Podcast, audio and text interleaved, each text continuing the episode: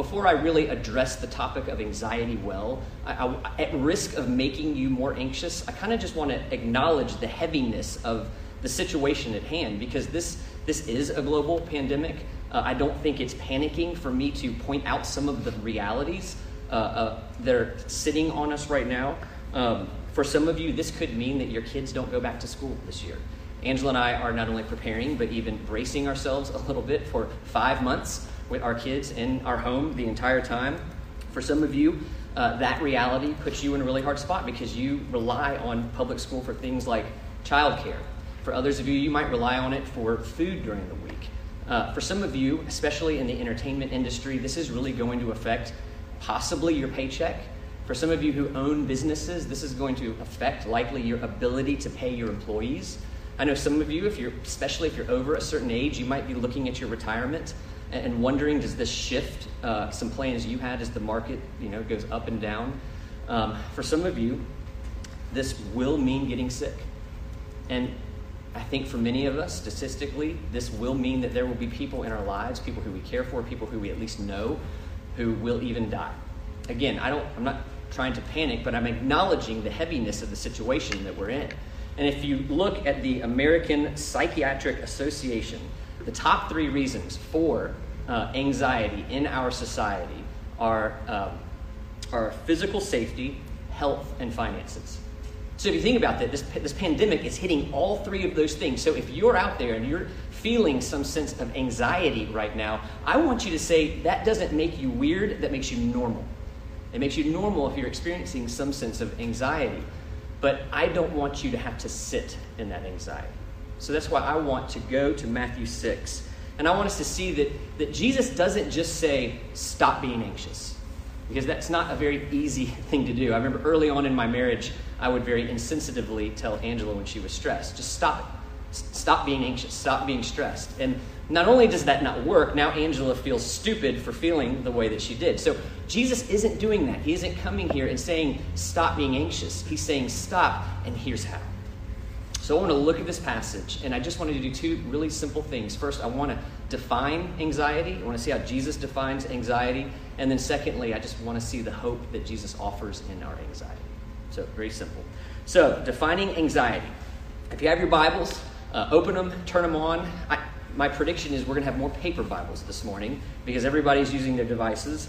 Um, open your old school paper Bibles to Matthew 6. There we go. We've got a few here. Um, in verse 34, Jesus does a great job of defining anxiety. He calls it worrying about tomorrow. This is verse 34. Therefore, do not be anxious about tomorrow, for tomorrow will be anxious for itself. Sufficient for the day is its own trouble.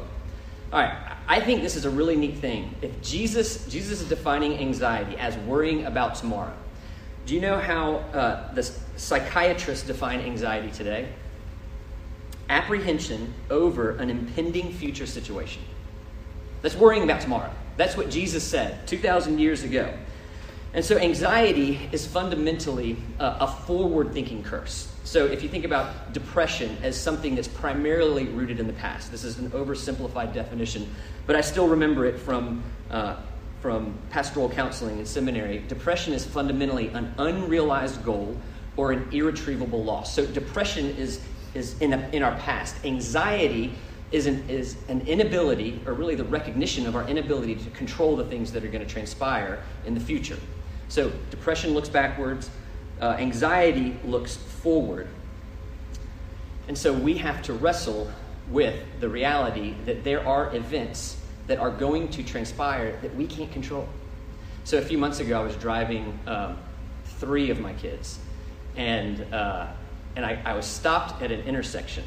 And there were some events transpiring outside of my car as we were stopped that caused one of my older kids to say, Dad, I, I don't feel safe right now. And, and what that child was wrestling with, he, he did not think that daddy had the event under control. Whereas you, you look over at my five year old and he, he couldn't have felt safer. I, I think Godzilla could have been outside. And my five year old would have felt fine because he has this deep sense that daddy's in control and daddy can take care of anything. Well, my older kids don't think daddy's in control and, and don't think that daddy can take care of everything. So it rightly produced anxiety in their hearts. And so, what we need to see is that at our core, at the deepest level, when we experience anxiety over anything, we're experiencing the response to a lack of trust that we have a heavenly Father who can control all things as they transpire around us. And yes, this kind of anxiety is a sin. And I know there are people out there who would think, well, Jim, it feels very inconsiderate because you're not taking into account the chemical factors, the environmental factors, you're not taking into account the genetic factors that contribute to anxiety. And I would say, if that's what you're thinking, yes, I am. I recognize, and I'm going to talk a little bit more about the chemical, genetic, and environmental factors. But what I want you to hear is that it's good news that anxiety is sin. Because if anxiety were just some sort of personality quirk, then there's like talking too much or just being awkward. There's no promise for that in the Bible. But if anxiety is a sin, then there are great promises for us in our anxiety all throughout the Bible. But before we go there, I think it's really important to spend a moment to really flesh out what Jesus is not saying here. So Jesus is saying, you know, don't be anxious, but this passage has been misunderstood in many ways. So, first, we need to understand that, that Jesus is not saying you can't be scared or grieve in some certain way. That's, that's not what's going on here. There's a big difference between the emotions that we experience in the here and now and the ones that we experience about tomorrow. They're, they're, they may seem the same, but they're not. Grief or fear in your present state is different than anxiety over what's what's coming down the road. So here are two ways I think about this. Um, I have always had a deep fear of public speaking. I Always have. I found tools to hide it over the years, but I always experience that. And I can tell you that there is, it's, it's crazy to me that I speak in public now for a living, but largely. Um, but there's a big difference between the, the anxiety of wondering what's going to happen once I step up in front of a group of people and the sheer terror that actually transpires once I'm up there. So being anxious about what will happen, that, that sin, experiencing sheer terror once you're there, that's not sin. There's a difference. Or let me give maybe a little bit heavier example. Something, again, that we've experienced. There's a real difference between the fear and anxiety of what the CT scan will say it's different than, than the grief and the fear over the doctor coming back and saying it's cancer. They're, they're, fundamentally, these are in different emotional wheelhouses here. And so, what, what I'm trying, if we're going to understand what Jesus is saying, we have to understand there's, there's a difference between what we experience in the here and now and where we're anxious over the things that have yet to transpire. So, there, there are different emotional wheelhouses. And if we don't appreciate the difference, what Jesus is saying is fundamentally lost. Because, of my goodness, I mean, look at Jesus. Jesus experienced deep, deep grief and sadness, and I think even fear at the Garden of Gethsemane. I mean, Jesus wasn't anxious about what might transpire down the road. He was really grieving the fact that he knew that day he would be arrested, he would be tortured, and he would be crucified. So much so that he was, he was sweating blood, which all doctors would tell us is a, a, a, physical manifestation of a deep, deep emotional stress. And Jesus was not in sin at that moment. So we can't think that Jesus is not saying that there's a ban on all fear and grief. That's not what Jesus is saying. Uh, secondly, Jesus is not saying that we can't think about tomorrow. This is a, a misunderstanding that's come largely from um, from the King James Bible, and it's not it's, it's a fine translation. It's just that our language has changed over the years. The King James says, "Take no thought for the morrow." Uh, so we hear that and we think, well, then do not think about tomorrow. But 600 years ago, all that meant was don't worry. And so we can misinterpret that and think that we can't, uh, we can't think about tomorrow. I appreciated one commentator said Jesus isn't condemning thought or even forethought he's condemning anxious thought. So, we need to ask ourselves when is it that forethought becomes anxious thought? Because one is okay, one is bad. And I think the answer is it goes from forethought to anxious thought when we begin to really dwell and become emotionally impacted about events that are farther out than today, events that we have no control over, and begin to really consume our mind and our emotions. My, uh, my dad, when I was growing up, he used to always quote Winston Churchill um, when, when we would get anxious or concerned, and he would tell us that Winston Churchill, uh, at the end of his life, famously said, uh, If I could live my life over again, I wouldn't worry about all the things that never happened. At the end of the day, what anxiety is, is a control issue. It, it's a control issue because there are things that are just simply outside of our control. And when we don't have the proper theological categories to understand how to deal with all that is outside of our control, we're going to be anxious. Paul Tripp, uh, he says, I'm convinced that, the, that rest in this chaotic world and a willingness to give and share control all arise from a sure knowledge that every single detail of our lives is under the careful administration of one of awesome glory. So there are things in this pandemic that we can control. We can control, I think, our general exposure to the germs. We can control how many groceries we have in our house. Um, if you're particularly at risk, you can control not being in certain scenarios where you're more likely to transmit uh, or, or get this, pan, this coronavirus.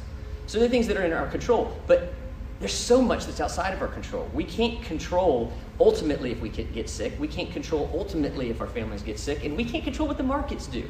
So we, we acknowledge what we can control and what we can't. But Jesus is not saying that we can't think about tomorrow.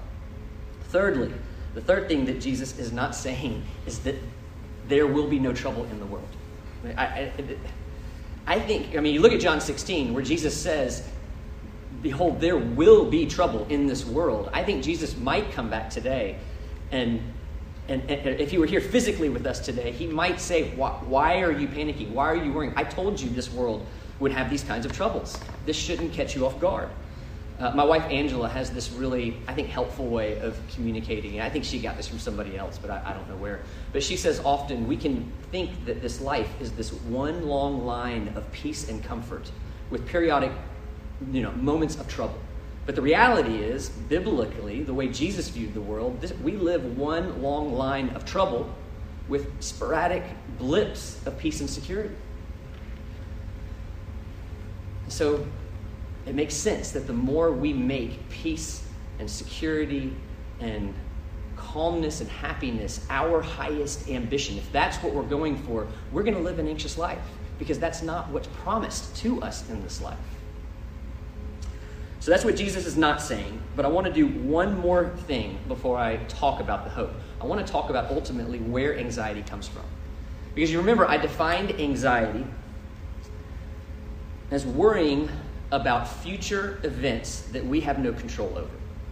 All right, so at its core, we're looking at a control issue. And if we understand the, the longer arc of the Bible, control is where, our, our longing for control is where all of our problems ultimately came from. I mean, if you go all the way back before humans, we're told that there was an angel named Lucifer. Lucifer was like the worship leader in heaven. He had a great life. Things were good, but they he wanted more. He wanted control. He wanted to be God. So he challenged God. He went against God. God won. God cast him down here where he can no longer attack God, so he went after the next best thing God's image bearers. And so he went to Adam and Eve, and what did he do? He told them, You should be in control. You, God said, Don't eat that fruit, but if you take control, if you take that fruit, then you'll have more things that God wants to withhold from you. That's where all the problems in our world came from in the fall. This deep desire for control. That's where sin came from, and that's why we all uh, experience this desire to be in control of things that we can't control. So that is that's the definition of anxiety. Those are three things that Jesus is not saying. It's where it came from now. Given that, I think we can hear Jesus' three hopes in this passage uh, for anxiety in our lives. I can remember reading this. The, the, years ago reading this and, and just hearing Jesus say, Stop it. You know, just stop being anxious. And, and it really took um, some more developed Bible study skills to appreciate that's not what Jesus is doing. Because we have these three admonitions in chapter 6 to not be anxious, and they all start with therefore.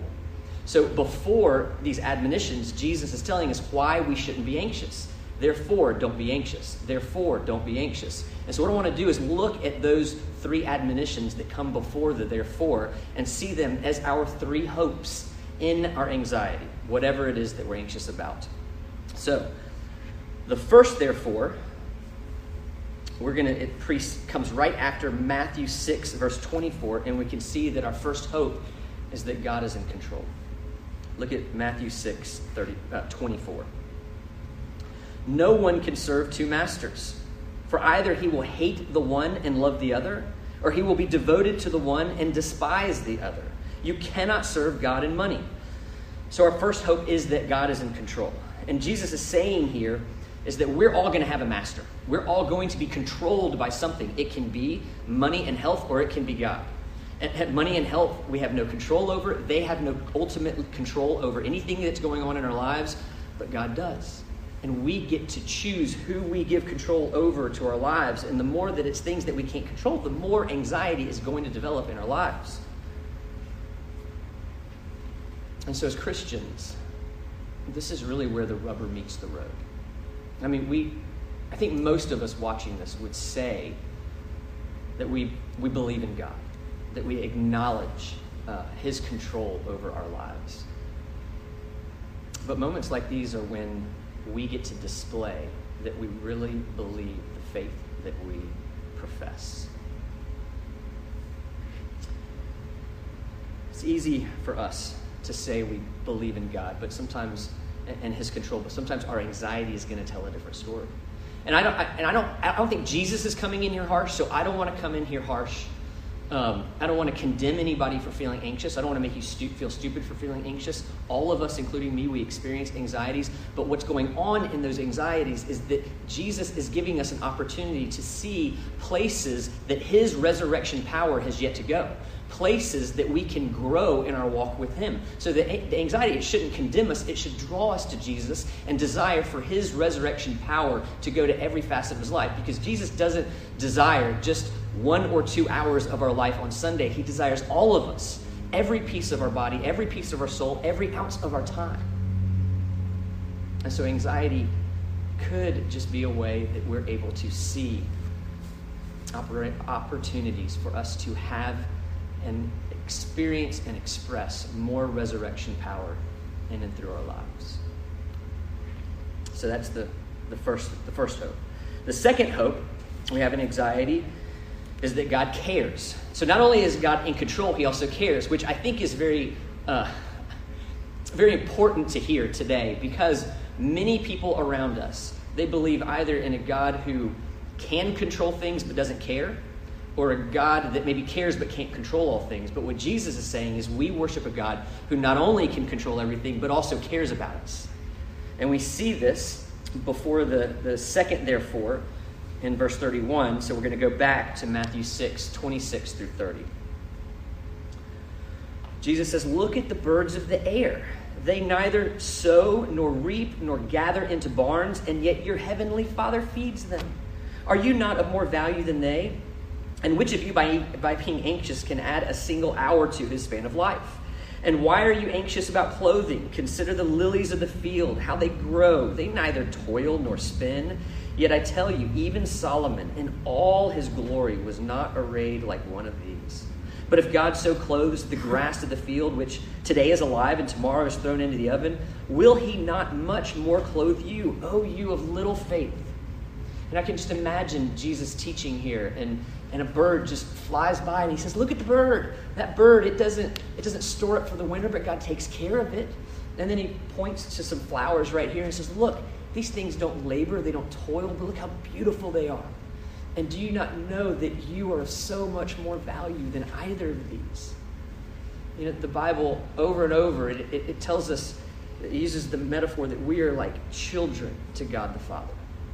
And I don't know what father in this room or listening doesn't want to give their child every possible good thing in this life. But compared to our Heavenly Father, the best fathers among us at best seem uninterested. And, and at worst just seem like terrible fathers compared to the way that our Heavenly Father loves us. And do you know why I know this? Because God the Father sent God the Son to come and to save us, to come and to live a life that we couldn't, so that He can pursue His wayward children. No cost was too great, no gap was too expansive, and no rebellion was too extreme for God the Father to come and save us and God the Son. And if He's provided for us in our, in our most significant need, why would He not provide for us in all of our other smaller needs?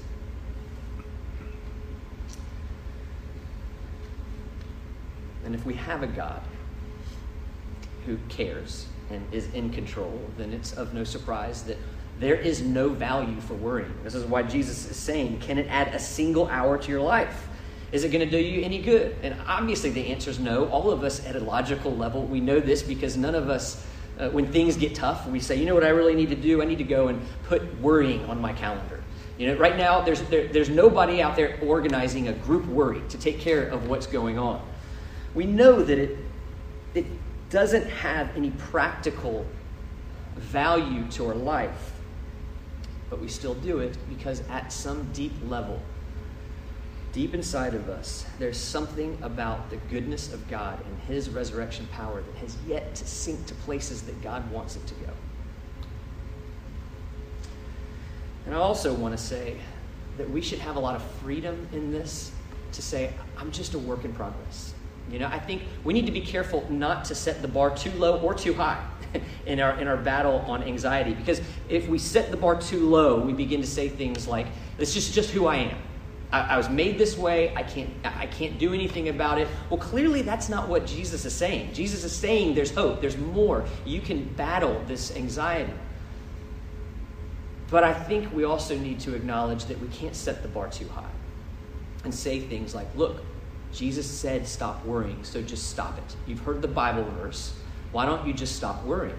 I mean, I think that's a really naive understanding of all the complexities of being sinners living in a fallen world, with, as I said, the, the chemical aspects to it, the, uh, the genetic components, and the real environmental components. But I think when we live in this tension of, of the low bar and the high bar, we understand that there is hope for us and that there's grace for us. And there's hope for others, and there, there's grace for others. And when I, was thinking about this week, uh, this issue this week, I, I, began to see how encouraging Peter's life is. I, don't, I don't feel like I say that a lot.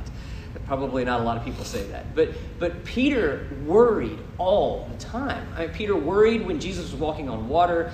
He, uh, he worried when Jesus was challenged on taxes. He worried when, uh, about who would betray Jesus. He worried when the soldiers came. He even worried later on about whether, you know, what people were going to think when he was eating with Gentiles. I mean, we call Thomas the doubter. I don't know why we don't call Peter the worrier.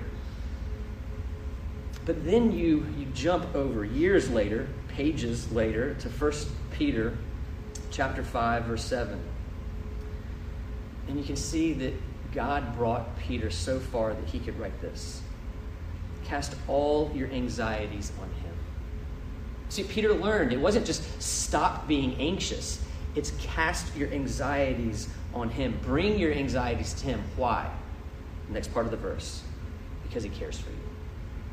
We have a God who is in control and a God who cares for us. And it's kind of a long, painful process to watch Peter learn this. And it's long and painful for all of us in many ways. But we are going to be anxious, and we need to remind ourselves that we have a God who is in control, we have a God who cares. And when we understand that, we're grasping something about the doctrine of providence. Because when, when you look at the word providence, what is the root word? Provide. Provide ins. The, the only way that we can believe in a God who's going to provide for us is if we have a God who is in control and who cares about us. And that's precisely what Jesus is telling us in this text. But then he tells us one more thing. Not only is God in control and does he care about us, but he's calling us to seek him. There's something about this call to seek God that has real implications in our anxiety and our path forward. So, the third, therefore, we're going to look at what precedes it in verses 32 and 33. For the Gentiles seek after these things, and your heavenly Father knows that you need them all. But seek first the kingdom of God and his righteousness, and all these things will be added to you. So, I, for years, I don't think I really fully appreciated this word seek here. Because Jesus is making two really important comparisons. He's saying people who don't believe in me, they seek something different than the people who believe in Jesus. He's saying the Gentiles, they're fundamentally seeking uh, wealth and material possessions and vacations and lavish parties. And Jesus isn't saying that those are necessarily bad things. He's saying that's their highest ambition. And that's going to produce anxiousness, anxiety. But the Christian, on the other hand, his highest, her highest ambition is God, seeking him, seeking his kingdom. And then Jesus says, when, when we do that, when we make God and his kingdom our highest ambition, the, the other things can be added. And so, so it doesn't guarantee that we're all going to be lavished with these other things, but it means that we're all going to have what we need. Because all of us have different calls in our life. And so some of us, depending on the call that God has placed, on us, He will provide material, materially for you in a very difficult time. For others, He will provide protection, He will provide provision, He will provide good health. But for others of you, He will provide a supernatural peace that surpasses all understanding. And there will be people that need this. And there will be people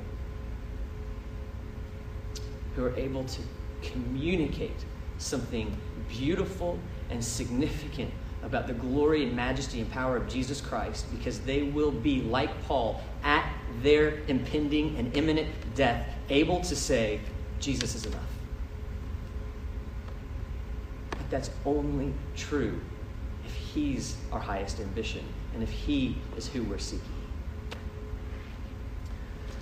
So I'm going to finish where I started uh, we as a church are in really uncharted territory here. It's been so it's been really incredible to look at Facebook. I, I, don't, I don't think there has ever been a moment of gospel saturation in the earth, ever, as is happening today. Okay, you can challenge me on that. I don't know. I'm just, I've never seen the gospel proclaimed in mass in the earth the way that it is this morning, which is an unbelievable thing. We can already see God using this pandemic to his glory. So we need to process as individual Christians how are we going to do the same? So we, I, you know, I think in my family, I could look at my kids in my house for the next five months as a real burden. Or I can begin to see sweet opportunities for moments that would not have otherwise happened. In the busyness of school and sports and activities and traveling, we're just there together. I can hate it or I can make it a gospel opportunity. I can, I can take the opportunity to shepherd my friends through the anxiety that they're facing. You know, one of the things that I find unhelpful uh, in relating to other people is just saying, stop it, stop panicking, stop doing this, whether it's in person or online. And I, I think often, not everybody, but often, if you look at that person who's screaming, don't panic, it, it, it's really because that's the only thing standing between them and, and their real panic. They need you to not panic because they're going to panic. So we have the opportunity to come alongside people and listen to them and love them and not shoot them down the way that I did my wife for so long, but to hear their story and bring the realities of Jesus Christ into their life. Because we know the end of the story. We know that Jesus is coming back, that there is going to be a new heaven and a new earth where there is no more sin, there is no more anxiety, because we will be with God the Father in person enjoying Him the way that we were designed to enjoy Him for all of eternity. So we need to take these gospel opportunities, every opportunity, to show the world that we really do believe what we profess. So with that, uh, this is a this is a big morning. This is a big shift in church history for me. I think as we're utilizing things that we have never been able or had to really utilize before. But I want you to hear me. We're praying for you. Um, if you need anything, please, uh, please reach out. Please contact us. Um, I am going to pray, and then if anybody asks a question, um, we can address those as well. God, we are so thankful for your providence, for your grace, we are thankful for the way that you use opportunities like this, that you um, that you bring, that you show us places that your resurrection can power can go based on anxiety uh, dwelling up inside of us. And I pray that this this pandemic would cease, that you would that you would curb it, that you would protect those in our community. But God, I pray for all of us that we would have a deep sense that you're in control, that our days are numbered, that we are in good hands. Whatever events transpire around us, we can trust you because you are in control and you love us. And you have given us a way to seek you through your Son, Jesus Christ, and your Holy Spirit. So we ask this in Jesus' name. Amen.